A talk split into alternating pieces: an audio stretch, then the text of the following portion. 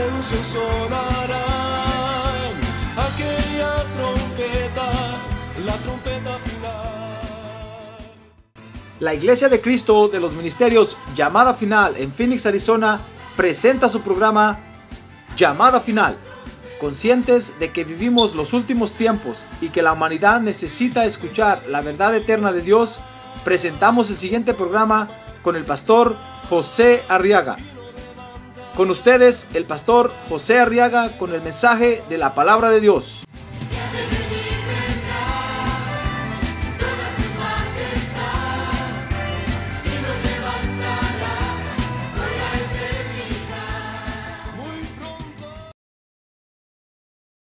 En el Cantar de los Cantares, capítulo 8, verso 4, quiero que vea conmigo cómo ahora el Señor Jesucristo le habla a la iglesia, hermano. ¿Quiere usted oír la voz del Señor Jesucristo? Sí. Muy bien. Lea conmigo entonces Cantares capítulo 8, verso 4. Dice ahí: quiero que juréis, oh hijas de Jerusalén, que no despertaréis ni levantaréis a mi amor hasta que quiera. Mire, encontré otro hasta que quiera. ¿Ya se dio cuenta? Ya vamos viendo dos, pero encontré un tercero, hermano, y es la voz del esposo, la voz del Señor Jesucristo, que le habla a la iglesia y le dice: mira, por favor, iglesia, no hasta que quiera, no despertéis ni levantéis a mi amor hasta que quiera. Amén. A ver, oremos por estas peticiones, hermanos.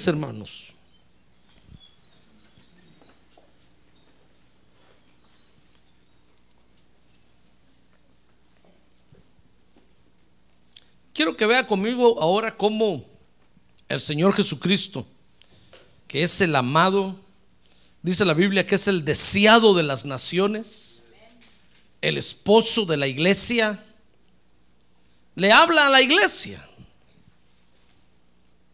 Y le habla a la iglesia otra vez, fíjese, invitándola, y le dice: por favor, iglesia, no hasta que quiera.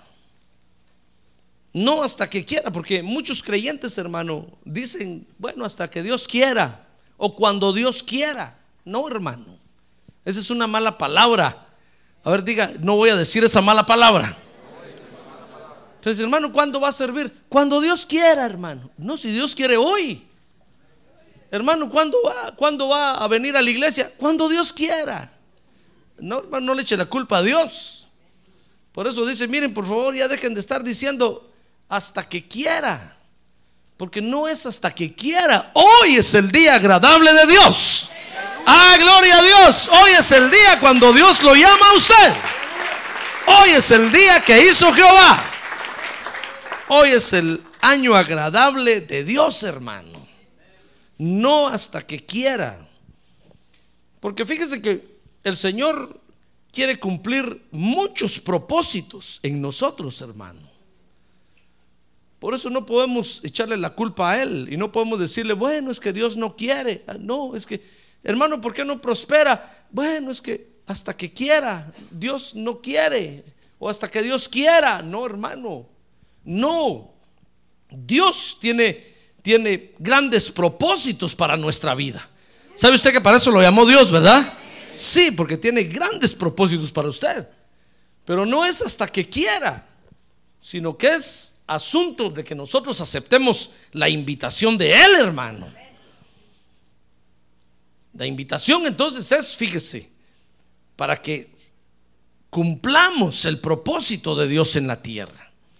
Dice Cantares 8:5 que el propósito que Dios quiere cumplir con nosotros aquí en la tierra también. Oiga, dice el verso 5: ¿quién es esta que sube del desierto? Mire, el arrebatamiento de la iglesia. Y los que lo están viendo en ese momento dicen: ¿quién es esta que sube del desierto recostada sobre su amado? Mire, qué hermoso propósito Dios quiere cumplir con nosotros. Y es el propósito, hermano, de que confiemos en Él.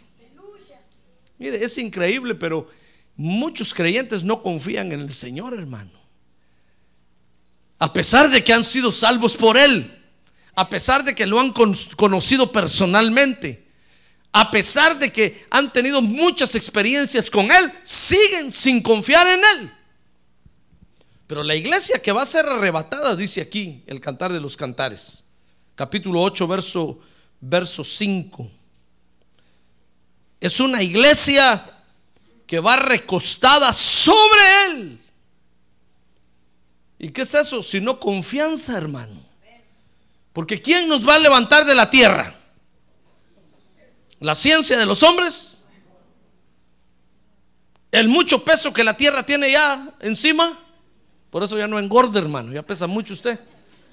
Ya la tierra ya no aguanta. ¿Qué es lo que nos va a levantar de la tierra? Porque la tierra está colapsando. No, ¿sabe quién nos va a levantar de la tierra? Es el Señor Jesucristo. Ah, es el poder del Señor Jesucristo el que nos va a levantar de la tierra. No son las catástrofes, ni la decepción, ni la amargura, ni la tristeza, ni el desprecio de los hombres. No, hermano, es el poder del Señor Jesucristo. Mire, entonces tenemos que confiar en Él, hermano. Amén. Tenemos que aprender a confiar en Él. Mire, en una relación de pareja, de matrimonio, lo que más cuesta es confiar en el cónyuge. Y aunque usted me diga, pastor, yo confío en mi esposo, dice la hermana. Bueno, vamos a ver más adelante si es cierto. Tal vez el esposo dice, hermano, yo confío en mi esposa. Bueno, vamos a ver más adelante, cuando venga el tiempo de las vacas flacas, a ver si es cierto. Siempre hay desconfianza, porque el uno no cree capaz al otro. Nosotros tenemos un defecto, hermano, y el defecto que tenemos es que siempre que creemos que lo que tenemos es malo. Siempre estamos pensando, no, si yo fuera de tal lugar, entonces sería otra cosa. Si fuera de tal otro lugar, otro gallo me cantara. Si yo hubiera estudiado, tanto que hubiera alcanzado. Si me hubiera enamorado de aquel otro, dicen las hermanas, me fuera mejor. No, que me enamoré de este chaparro horrible, hermano. En lugar de decir gracias, Señor, por este chaparro pelón, gracias, Padre Santo, porque tengo un hogar. No, que siempre estamos pensando que lo que tenemos no sirve, hermano. Y así crecemos en los hogares, viéndonos de menos unos a otros. Siempre nos estamos viendo de menos y despreciando lo que tenemos. Lo que todos los demás tienen es bueno y hermoso. Lo que nosotros tenemos es feo, es malo, no sirve. Y si usted supiera que así piensan todos, hermano. No, tenemos que aprender a confiar en el Señor Jesucristo. Ese es el propósito que Él quiere cumplir con nosotros. Y no lo logra. ¿Cómo cuesta que confiemos en Él? ¿Cómo cuesta? Fíjese que el Señor dice, a ver, dame tu dinero, y del dinero que me des vas a amontonar tesoro en el cielo. Sí, Señor. Y nosotros decimos, ay, ya. Y apachamos un ojo, hermano. Y decimos, no. Por eso es que cuando llega el tiempo las vacas flacas y le decimos, Señor, dame, el Señor mira ya la libreta del banco y dice, pero si no has depositado nada, ¿qué te voy a dar? No crea usted que Dios es Santa Claus, hermano, que dice, no importa, aquí está tu regalo, aunque no has dado nada, toma. No, hermano, mangos. Dice la Biblia que Dios nos dará conforme a sus riquezas en gloria. Pero no está hablando de las riquezas de Él. Él es el dueño de todo el oro y la plata, hermano. Sino que dice el original que Dios nos va a dar de acuerdo a las riquezas que cada uno de nosotros hayamos juntado allá arriba. Si usted no ha dado nada, ¿de dónde tela si no hay arañas, hermano? ¿De dónde le va a dar Dios? Dios va a decir, no tengo nada. Mira cómo te las ingenias ahora allá abajo. Mira a quién le robas o a quién garroteas por allá, a quién le estafas, porque aquí no te puedo dar nada. Entonces tenemos que confiar en el Señor. Lo que el Señor dijo es cierto, pero como nosotros tenemos la idea que Dios es un Santa Claus bonachón que le da regalos a todo el mundo, que solo hay que hacer un papelito y decirle: Dios, quiero un carro nuevo, ahí va, y ahí viene el carro nuevo. No, el carro nuevo va a venir si nosotros hemos dado, hermano. Ahora, si le viene algo y usted no ha dado nada, sospeche con el don de la sospecha. Si usted está recibiendo algo y no da nada, hermano, dígale: Señor, ¿de dónde está viniendo esto? Esto no viene de ti, porque yo no he dado nada. No puede venir de ti, Señor, si no he dado nada. Tu palabra dice que tú nos vas a dar de acuerdo a lo que juntemos allá, pero si no hemos dado nada, ¿de dónde? ¿Comprende? Ah, pero nosotros decimos: mire lo que Dios me dio, y no le hemos dado nada a Dios, hermano. ¿Estás seguro que Dios se lo dio? Hermano, por eso tenemos que confiar en el Señor. Tenemos que confiar en su palabra, en lo que Él dice. Pero nos cuesta confiar en Él. Ya vimos cómo nos salvó, ya vimos cómo nos sacó del mundo, ya vimos cómo nos impactó con su presencia. Sabemos que Él es real. ¿Sabe usted que Él es real? Gloria a Dios. Sabemos que Él es real y que está vivo, hermano, pero no confiamos en Él. Dice la Biblia que cuando los apóstoles lo vieron que resucitó de entre los muertos, lo vieron, lo tocaron, hablaron con Él, dice que se postraron, lo adoraron, y ahí de rodillas dice que dudaban, diciendo: peor si no es Él. Dice que algunos dudaban, postrados de rodillas, hermano. Y el Señor les dijo: miren, aquí están miren lo que me hicieron en las manos, miren mi costado, soy yo. Dice que dudaban. ¿Tan difícil será que el Señor cumpla este propósito en nosotros?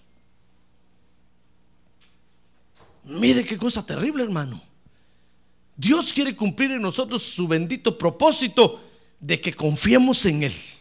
Porque cuando sea el arrebatamiento de la iglesia, dice Cantares 8:5, vamos a subir recostados sobre Él. Y los que nos vean ahí, que vengan con Él, van a decir: ¿quién es esta que sube tan confianzuda, recostada sobre su amado? ¡Ah, gloria a Dios! ¡Gloria a Dios!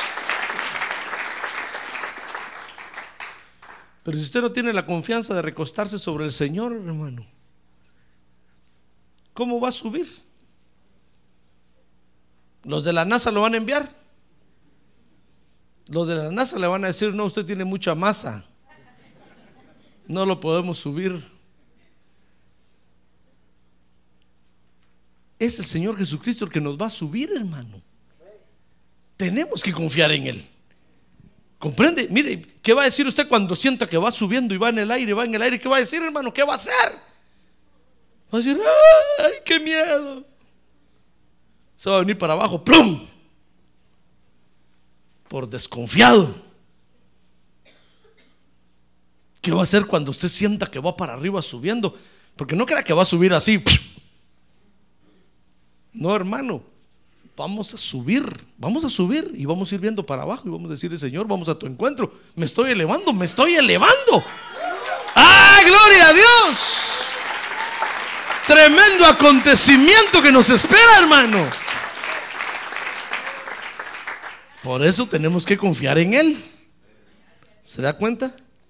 Tenemos que confiar en Él. Fíjese que tenemos que aprender a confiar en Él, porque dice ahí Cantares 8:5 que la iglesia que sube, sube del desierto.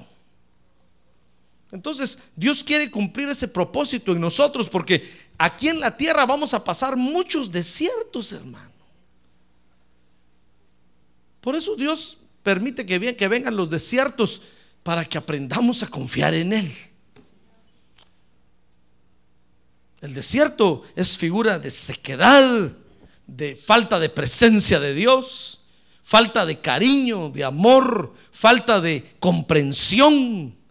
El desierto es figura de circunstancias negativas, como un desierto, solo sol y nada de agua.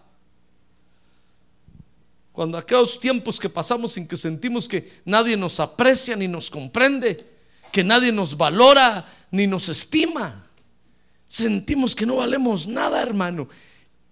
Es el momento de confiar en el Señor Jesucristo. Aunque mi padre y mi madre me dejen, con todo Jehová me recogerá. ¡Ah, gloria a Dios! Eso dijo el salmista. ¡Gloria a Dios! Y pasando entonces desiertos, fíjese, vamos a subir. Mire, le voy a leer otra vez Cantares 8:5. Dice: ¿quién es esta que sube? ¿De dónde? Del desierto. Por eso no se canse de buscar a Dios, hermano, porque tenemos que pasar muchos desiertos. Tal vez usted dirá: yo pensé, pastor, que ir a la iglesia se me iba a acabar el problema, se iba a solucionar todo, y peor se puso. Pues sí, es que es el desierto, para que aprendamos a confiar. Dice: ¿quién es esta que sube del desierto, recostada sobre su amado?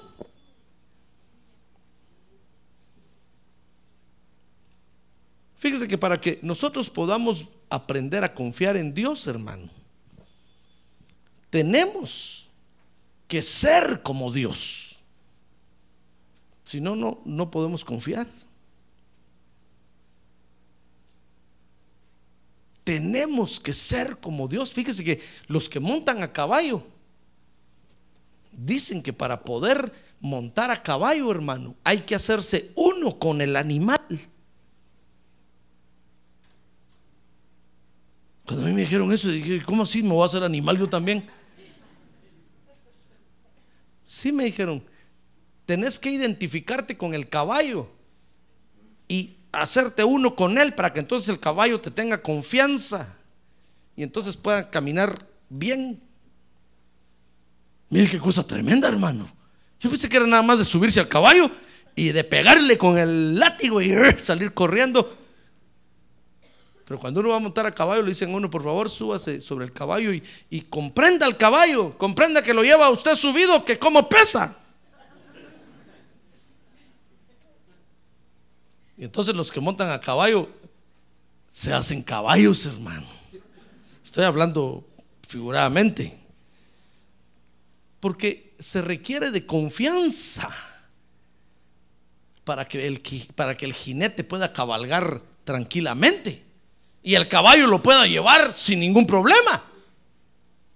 Pero cuando el caballo nota que el jinete es así mero gruñón y mero, el caballo empieza a relinchar y empieza a reparar y no se deja montar. Entonces, para que nosotros, le explico esto, le digo esto, porque para que nosotros, fíjese, podamos confiar en Dios, porque es una confianza mutua. Nosotros tenemos que aprender a confiar en Dios y Dios tiene que confiar en nosotros, hermano. Si no, no podemos caminar con Dios. El día que Dios le pierde la confianza a usted, ya no puede caminar con usted. Es una confianza mutua. Para que nosotros podamos confiar en Dios, tenemos entonces que ser como Él. Es decir, fíjese, tenemos que pensar como Él piensa, tenemos que oír como Él oye, tenemos que hablar como Él habla, tenemos que actuar como Él actúa, tenemos que mirar como Él mira. Cuando nosotros aprendemos a hacer eso, entonces podemos confiar en Dios, hermano. Porque en el desierto vamos a pasar unas cosas horribles. Vamos a creer, mire, va a llegar a tal grado la situación que vamos a llegar a pensar que Dios ya nos abandonó. Entonces tenemos que pensar como Dios piensa, hermano.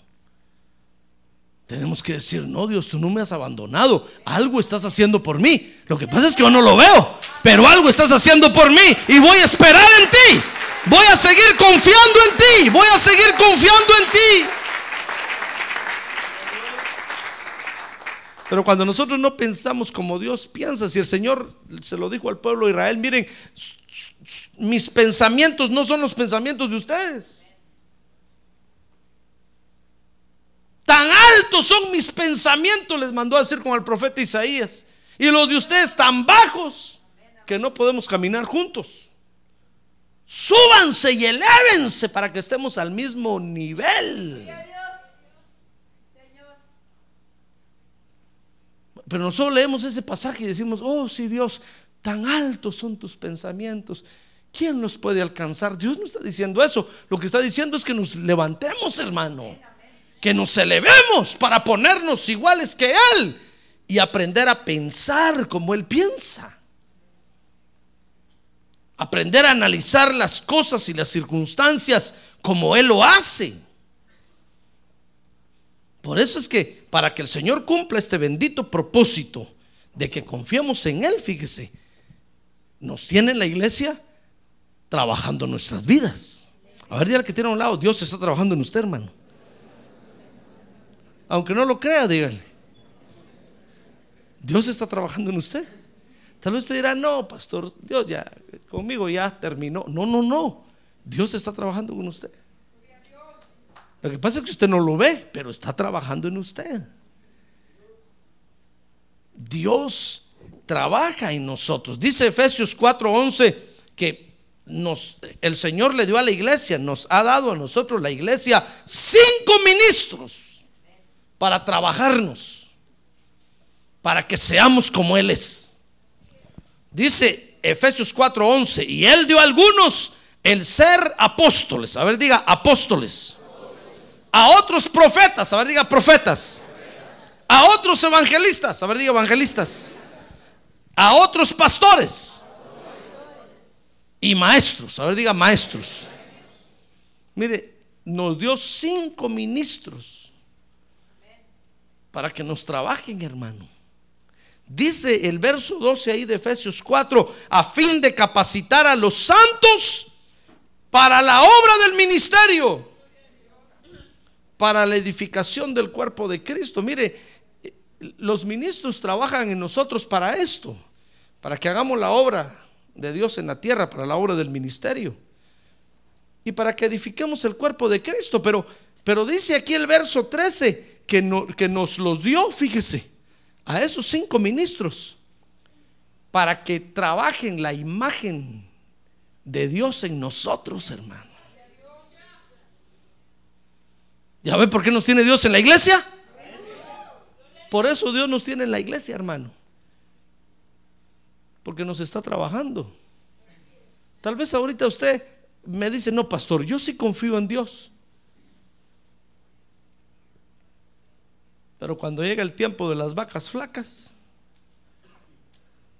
usted confía más en los bancos y en cualquier cosa que en Dios.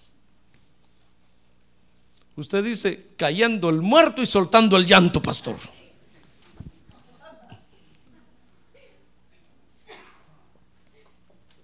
Cuando yo hablé con el del banco para comprar este templo, hermano,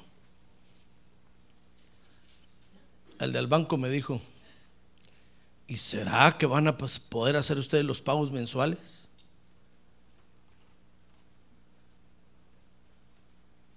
Yo le dije: yes, sir. Y entonces me dijo: pero si con el carro que usted tiene, no creo yo que pueda pagar.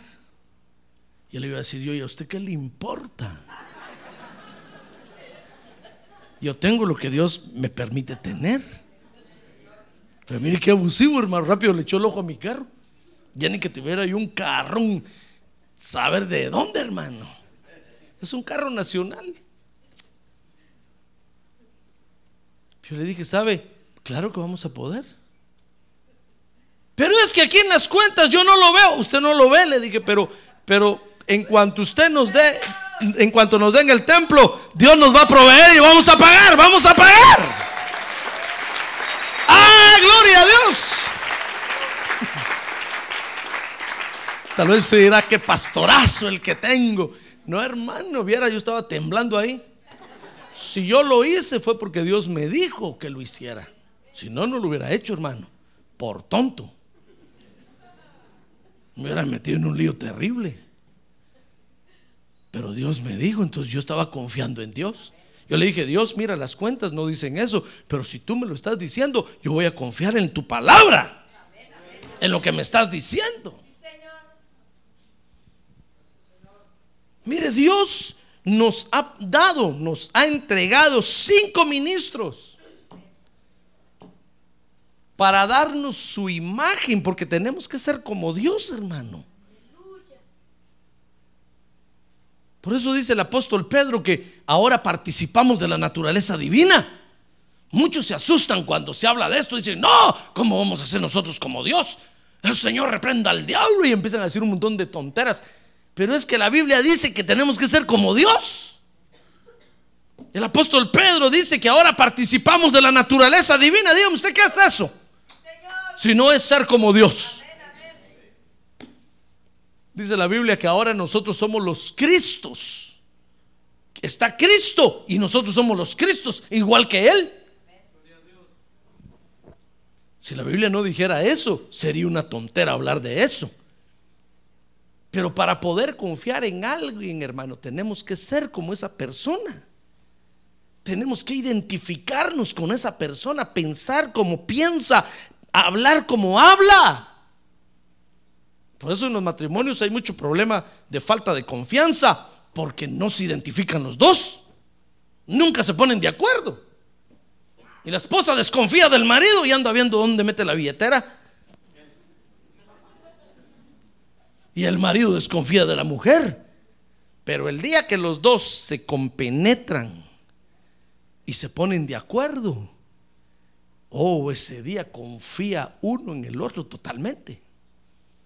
Nosotros no vamos a confiar en Dios, hermanos, si no somos como Dios. Por eso nos dio 5 ministros, porque están trabajando la imagen de Cristo en nosotros. Dice Efesios capítulo 4, verso número 13, que los ministros Dios nos los dio hasta que todos lleguemos a la unidad de la fe. Oiga, la primera estatura que tenemos que dar. Como son 5, son 5 estaturas las que tenemos que dar. La unidad de la fe, a la unidad del conocimiento pleno del Hijo de Dios.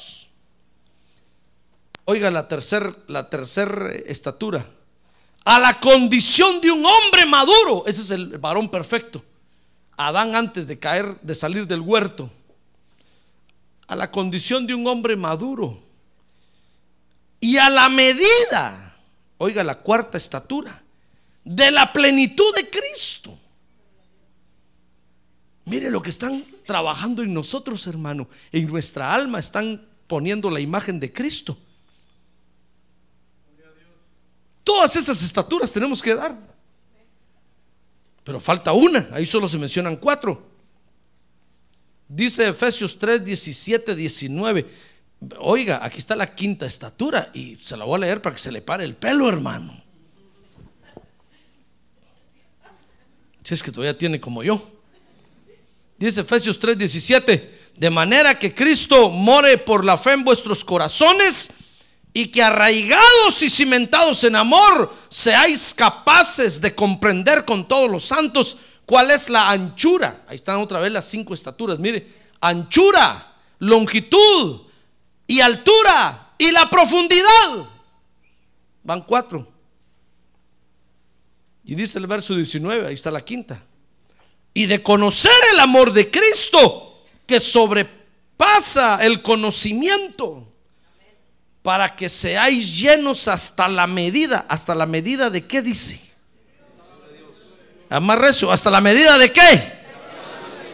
De toda la plenitud de Dios. Mire qué están haciendo en nosotros, hermano. Mire, para que Dios cumpla su propósito de que confiemos en Él y que Él confíe en nosotros, nos está dando su imagen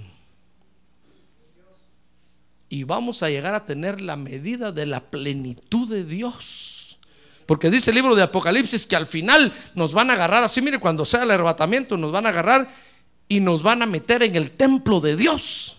¿Y sabe cuál es el templo de Dios? Es Dios mismo. Hacia adentro nos va a meter, así como salió Eva de Adán, nos van a meter así, miren, dentro de Dios. ¡Ay, gloria a Dios! A ver, diga, ¡gloria a Dios! Mire lo que Dios está haciendo. Es que si no, no podemos confiar, hermano. Ni Él confía en nosotros, ni nosotros confiamos en Él. Tenemos que tomar la imagen de Él para que se cumpla este propósito de Dios en nosotros.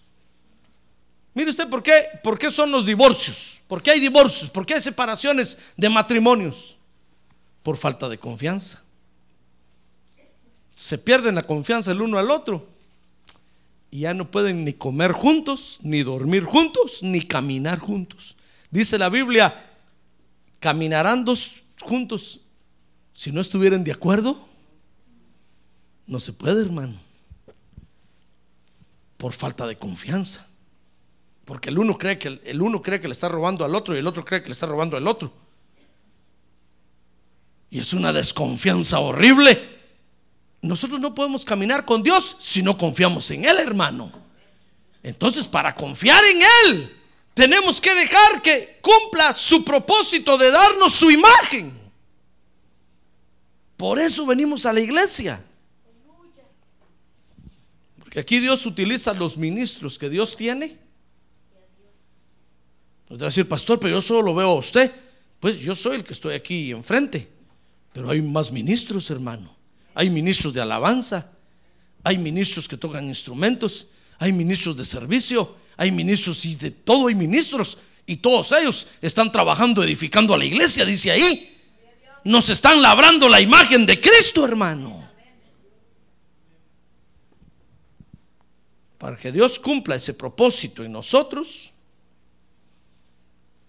tenemos que dejar que labren la imagen de Cristo en nosotros. Lo que pasa es que a veces es duro, porque dice la Biblia que fuimos traídos del mundo como diamantes en bruto, embrutecidos.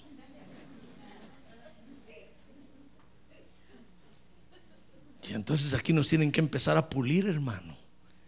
Y nos tienen que empezar a pulir. Y sabe, a veces Dios utiliza, a ver, Dios llama a un ministro ahí, a un servidor, y dice, a ver, venga para acá, por favor, quítele la esquina que tiene este embrutecido ahí, mire. Y usted empieza a tener problemas en la iglesia, empieza a decir, no, es que ese hermano, ¿cómo me cae de mal? Oh, es que lo están puliendo, lo están trabajando, porque le van a dar la imagen de Cristo. ¡Ah, gloria a Dios! Le van a dar la imagen de Cristo.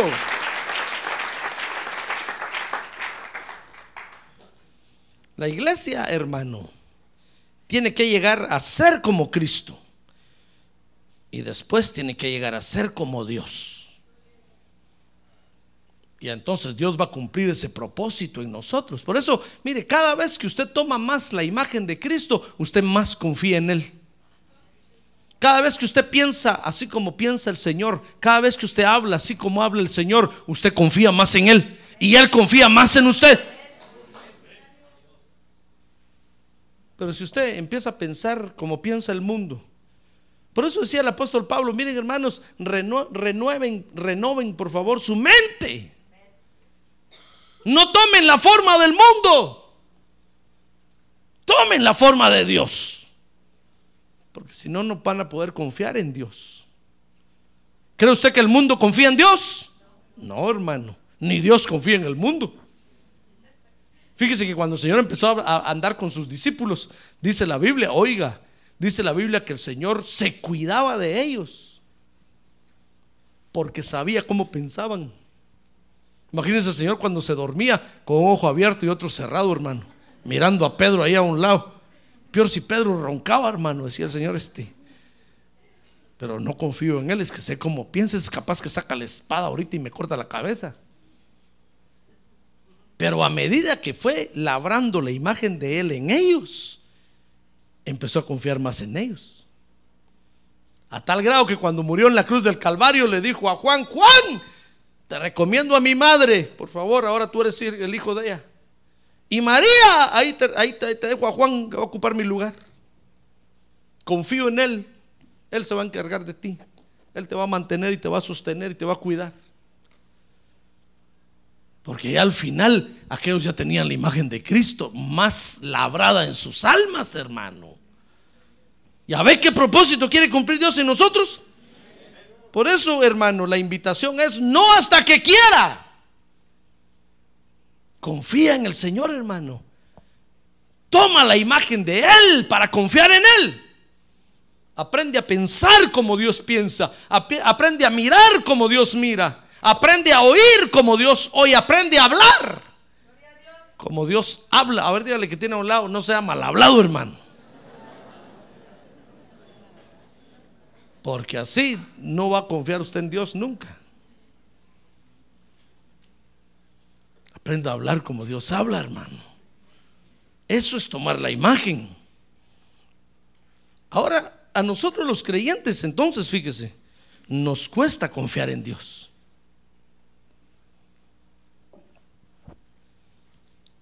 ¿Confía usted en Dios?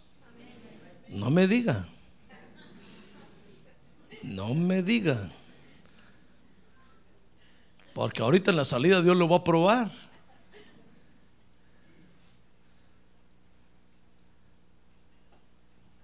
Nos cuesta confiar. Dice Cantares 8:5 que por nuestra condición humana nos cuesta confiar en Dios, hermano. Y el Señor lo sabe. Dice el libro del Cantar de los Cantares 8:5: ¿quién es esta que sube del desierto? Dice: recostada sobre su amado. Pero dice el verso número 6: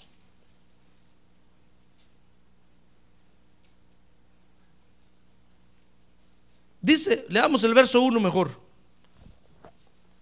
Dice: ah, si tú fueras como mi hermano. Oiga, ¿por qué nos cuesta confiar en Dios? Amamantado a los pechos de mi madre. Si te encontrara afuera, te besaría y no me despreciarías. Te llevaría y te introduciría en la casa de mi madre que me enseñaba. Te daría a beber vino sazonado de zumo de mis granadas. Esté su izquierda bajo mi cabeza y su derecha me abrace. Mire, a nosotros nos cuesta confiar en el Señor, hermano, porque ni siquiera de nuestra tierra es. Eso es lo que está diciendo ahí. Le está diciendo la iglesia: mira, Señor, qué facilito sería confiar yo en ti si fueras conocido mío. Pero el Señor Jesús es judío, hermano. ¿Qué le parece? Usted dirá: ¿y qué tengo que ver yo con los judíos? Tal vez diríamos: Señor, si fueras azteca, si fueras de los mexicas, oh, yo te abrazaría y te besaría, danzaría como los mexicas contigo. Si fueras maya, Señor, si fueras tecumumán, yo te besaría y te metería a mi casa, te atendería. Pero eres judío, hasta el otro lado de la tierra, hermano. Mire, por eso mucha gente dice: no, ¿para qué estamos adorando a un Dios judío si nosotros no tenemos nada que ver con ellos? Que lo adoren los judíos. Nosotros tenemos nuestros dioses aquí, nuestros dioses que nosotros mismos hemos hecho aquí, a esos tenemos que adorar. Por eso usted ve que hay una iglesia que pone dioses en cada nación, hermano, y le pide a la nación que nombre a sus dioses. Y entonces viene la nación y solo paga 15 millones de dólares y canonizan a un fulano ahí, le inventan una serie de milagros y dicen: este es San José Arriaga. oriundo de la aldea El Jute, pero es nuestro santo, es nuestro Dios, y se sienten orgullosos porque es uno como ellos. Pero nosotros les decimos Jesucristo es Dios, dicen ¿Jesús qué? ¿Y eso qué? Si me hablan de los mayas, de los aztecas o de los incas. Mire, los egipcios, imagínense cuando usted le predica el evangelio a los egipcios, ¿qué dirán, hermano? Han de decir, mire, si fuera Tutankamón, con mucho gusto lo aceptamos, pero Jesucristo, ¿qué tenemos nosotros que ver con él? Cuando usted le predica el evangelio a los chinos, hermano, los chinos han de decir, si fuera el dragón aquel que sale y se mueve así, con mucho gusto lo abrazamos, lo besamos, si fuera Buda. Pero Jesucristo. Por eso tenemos que aprender a confiar en él, hermano, porque no es ninguno de los nuestros. A Dios no le plujo enviar a su hijo a nacer entre nosotros, sino que lo envió a nacer allá al Medio Oriente. Y como no es uno de nosotros, nosotros decimos, ¿cómo voy a confiar en él? Pues hay que aprender a confiar. A medida que vamos oyendo la palabra de Dios y van labrando la imagen de Cristo en nosotros, hermano, vamos tomando más confianza en él. Cuando vemos el bien que nos hace, vamos tomando más confianza en él. Cuando vemos sus bendiciones, cuando vemos sus milagros, ¡ah, gloria a Dios!, vamos tomando más confianza en él. Por eso ya ve que hasta las naciones tienen su propia música de adorar a Dios, hermano, porque no confían en el Señor Jesucristo. Dicen, no, siquiera la música que tengamos de nuestra tierra, por lo menos la música de nuestra tierra, con esa adoremos a Dios. Hermano, eso es desconfianza. Cuando Jesús se encontró con la samaritana y miró la desconfianza que tenía, la samaritana le dijo, miren, ustedes dicen que allá en aquel monte en Judea hay que adorar, y los samaritanos dicen que en este monte, bueno, ¿dónde hay que adorar a Dios? Y el Señor le dijo, mira, la hora viene y ahora es cuando ni en aquel monte, ni allá, ni aquí, los adoradores adorarán al Padre en espíritu y en verdad, donde quiera que estén.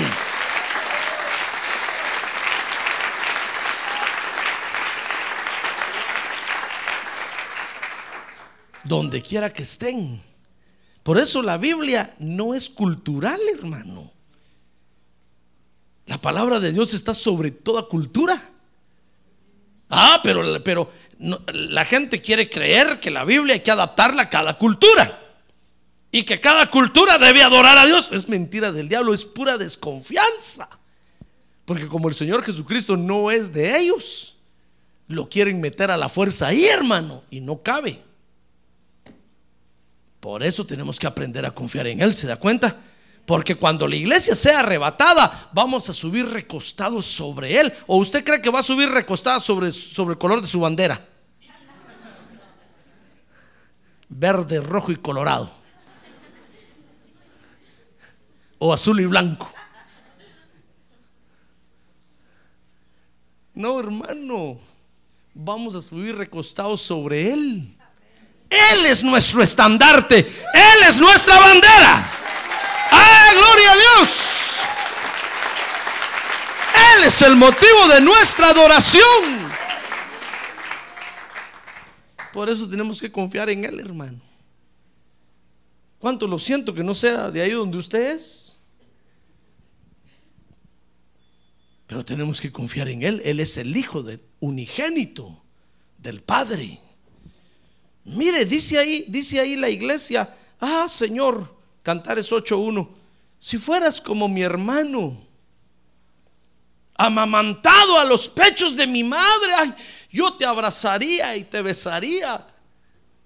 Pues sí, porque es lo más fácil, hermano. Pero confiar en un Dios, en una palabra que no conocíamos, hermano, ajena totalmente a nosotros, de la que nunca nos habían hablado. ¿Le habían hablado a usted de los libros sagrados de los aztecas, de los mayas. Hasta frases de memoria se sabía de ellos. Aprendió la historia de todos los líderes de su tierra. Y de repente aparece alguien diciéndole: acepte a Jesucristo como Salvador. Usted dice: ¿a quién? ¿Y para qué? ¿Y de dónde? Si a mí me han enseñado que fulano de tal nos va a salvar, hermano. Y ahora estamos usted y yo en la iglesia y tenemos que confiar en el Señor Jesucristo, hermano. Por eso para muchos es más fácil decir Dios, pero decir Jesús, dicen: ¿qué? Jesús. No, dice Dios, yo sí en Dios confío. No, pero es que es Jesucristo el camino. Tenemos que confiar en Él. Él es nuestro Salvador. Amén.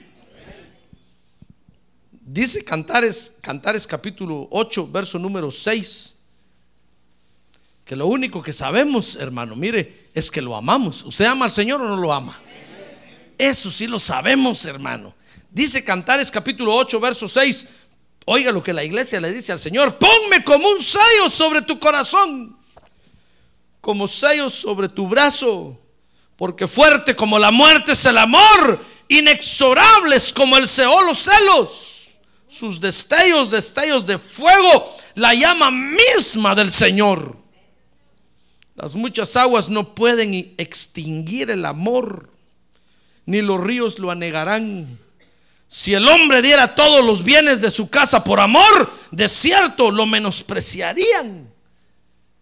Mire, tal vez usted ha probado ya irse, hermano, y decir: no, ya mejor voy a ir a ver a qué otro Dios adoro. Y se ha dado cuenta que ama al Señor Jesucristo más que cualquier cosa, hermano. Pero si desde niño nos enseñaron a amar a otras cosas, hermano, ¿cómo es posible que ahora resultemos amando a Jesucristo? Pero es que un día Él puso sus ojos en nosotros, tuvo misericordia de nosotros, nos levantó del lodo, nos sacó, nos rescató. ¡Ah, gloria a Dios! Y todo lo que sus papás le enseñaron. Hasta su mamá llorando, diciéndole: mijito, dejaste a la Guadalupe, dejaste al San Martín de Porres. Y usted dice: no sé, lo único que sé es que me nació un amor tan grande por el Señor Jesucristo, que no quiero saber nada de nadie. Lo único que quiero es oír de Él, saber de Él. ¡Ah, gloria a Dios! Y tal vez le dicen: pero si es un judío, tienen otras costumbres, tienen otra forma de ser. Usted dice: no me importa, lo único que sé es que lo amo. En mi corazón hay un gran amor para Él.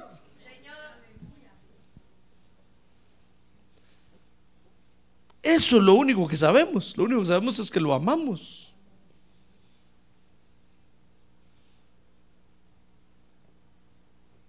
La falta de confianza, fíjese, hermano, en el Señor Jesucristo impide que nos desarrollemos.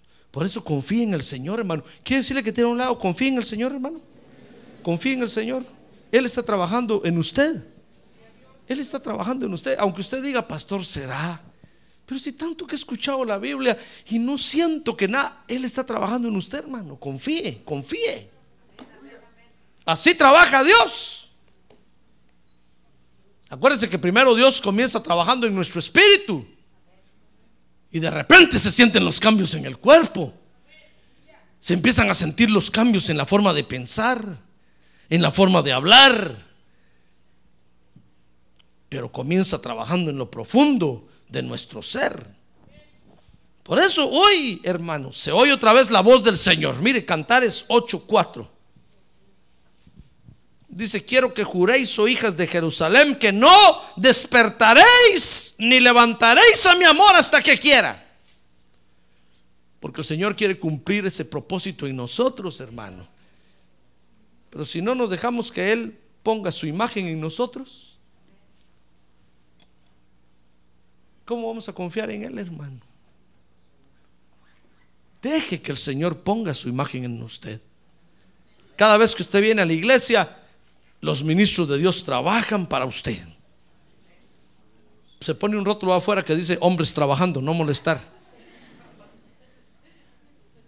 Y usted es la materia prima, hermano, que entra para ser labrado y trabajado. Deje que pongan la imagen del Señor en usted, hermano. Entonces va a ver que usted va a confiar más en Él, va a confiar más en el Señor, le va a confiar su familia, le va a confiar su trabajo, le va a confiar todo lo que usted tiene, le va a confiar su corazón. Y va a ver cómo entonces el Señor empieza a confiar en usted también. Le va a confiar sus secretos, le va a confiar sus misterios. Y un día de estos que vaya a pasar algo, lo va a llegar a visitar a usted y le va a decir, ¿sabes qué va a pasar mañana? Porque dice la Biblia que no va a hacer nada a Dios sin que antes se lo diga a sus siervos. Entonces va a venir y le va a decir, ¿sabes qué va a pasar? Va a pasar esto y esto. Ponte a interceder. Y usted va a decir, Señor, ¿me estás confiando? ¿Me estás confiando esto? ¡Ah, gloria a Dios! ¡Gloria a Dios! ¿Usted quiere que Dios lo use? Sí. Dios tiene que confiar en usted, hermano. Si no, no lo va a usar. Para que se cumpla ese propósito de que vayamos recostados sobre Él, deje que le pongan la imagen de Cristo en usted, hermano. Amén. Sí. Cierre sus ojos. Cierre sus ojos, por favor. Cierre sus ojos. Cierre sus ojos un momento y déjeme orar por usted, hermano. Porque la falta de confianza le hace mucho daño a los creyentes. Dice ahí el Cantar de los Cantares que los creyentes que no confían en Dios no se desarrollan. Dice ahí el capítulo 8, verso 8, tenemos una hermana pequeña y todavía no tiene pechos. ¿Qué haremos por nuestra hermana el día en que sea pedida? Son los creyentes que no desarrollan, hermano, porque no confían en Dios. Si ella es una muralla, edificaremos sobre ella un baluarte de plata, pero si es una puerta, la reforzaremos con tablas de cedro. Mira, hay creyentes que no se saben ni qué son, hermano. No se saben si son de aquí o son de allá, porque no confían en el Señor, no se desarrollan. Usted los ve en la iglesia, pero no sabe realmente quiénes son, porque no se desarrollan, hermano. La falta de confianza en el Señor nos detiene en nuestro caminar cristiano. Por eso confía en el Señor, hermano. No le diga en esta hora, Señor, yo quiero confiar en ti. No, dígale, Señor, pon tu imagen en mí para que yo sea como tú. Entonces voy a pensar como tú piensas. Entonces vamos a trabajar juntos. Y entonces nos vamos a tener confianza juntos. Pon tu imagen en mí para que yo me pueda recostar sobre ti, Señor. ¿Quiere decirle pon tu imagen en mí? A ver, póngase de pie y levantemos nuestra mano en alto y digámosle, Señor, usa tus ministros para que pongan tu imagen en mí. Usa tu palabra para labrar tu imagen en mí. Yo quiero ser como tú, Señor. Quiero pensar como tú piensas. La Biblia dice que ahora tenemos la mente de Cristo, hermano. Dígale, Señor, yo quiero pensar como tú piensas. Quiero hablar como tú piensas. Quiero ver las cosas como tú las ves. Ayúdame, Señor. Pon tu imagen en mí. Padre, ahora levantamos nuestras manos porque necesitamos que tú continúes trabajando en nuestra vida. Queremos que cumplas este propósito en nosotros, el propósito de confiar en ti. Queremos confiar en ti totalmente, en las buenas y en las malas, en los días buenos y en los días malos, en la prosperidad y en la adversidad. Sea cual sea la situación, queremos confiar en ti, Señor. Queremos ser como tú. Pon tu imagen en nosotros.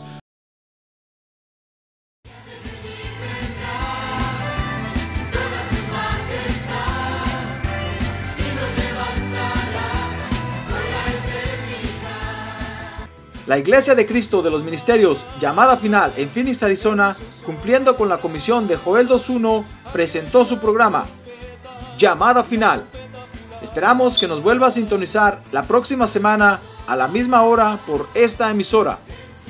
Los invitamos a nuestras reuniones en el 6023 Norte 71 Drive, esquina con Bethany Home Road. Para mayor información puede llamarnos al 623-934-1259 o visitarnos en la internet al www.llamadafinalphoenix.com.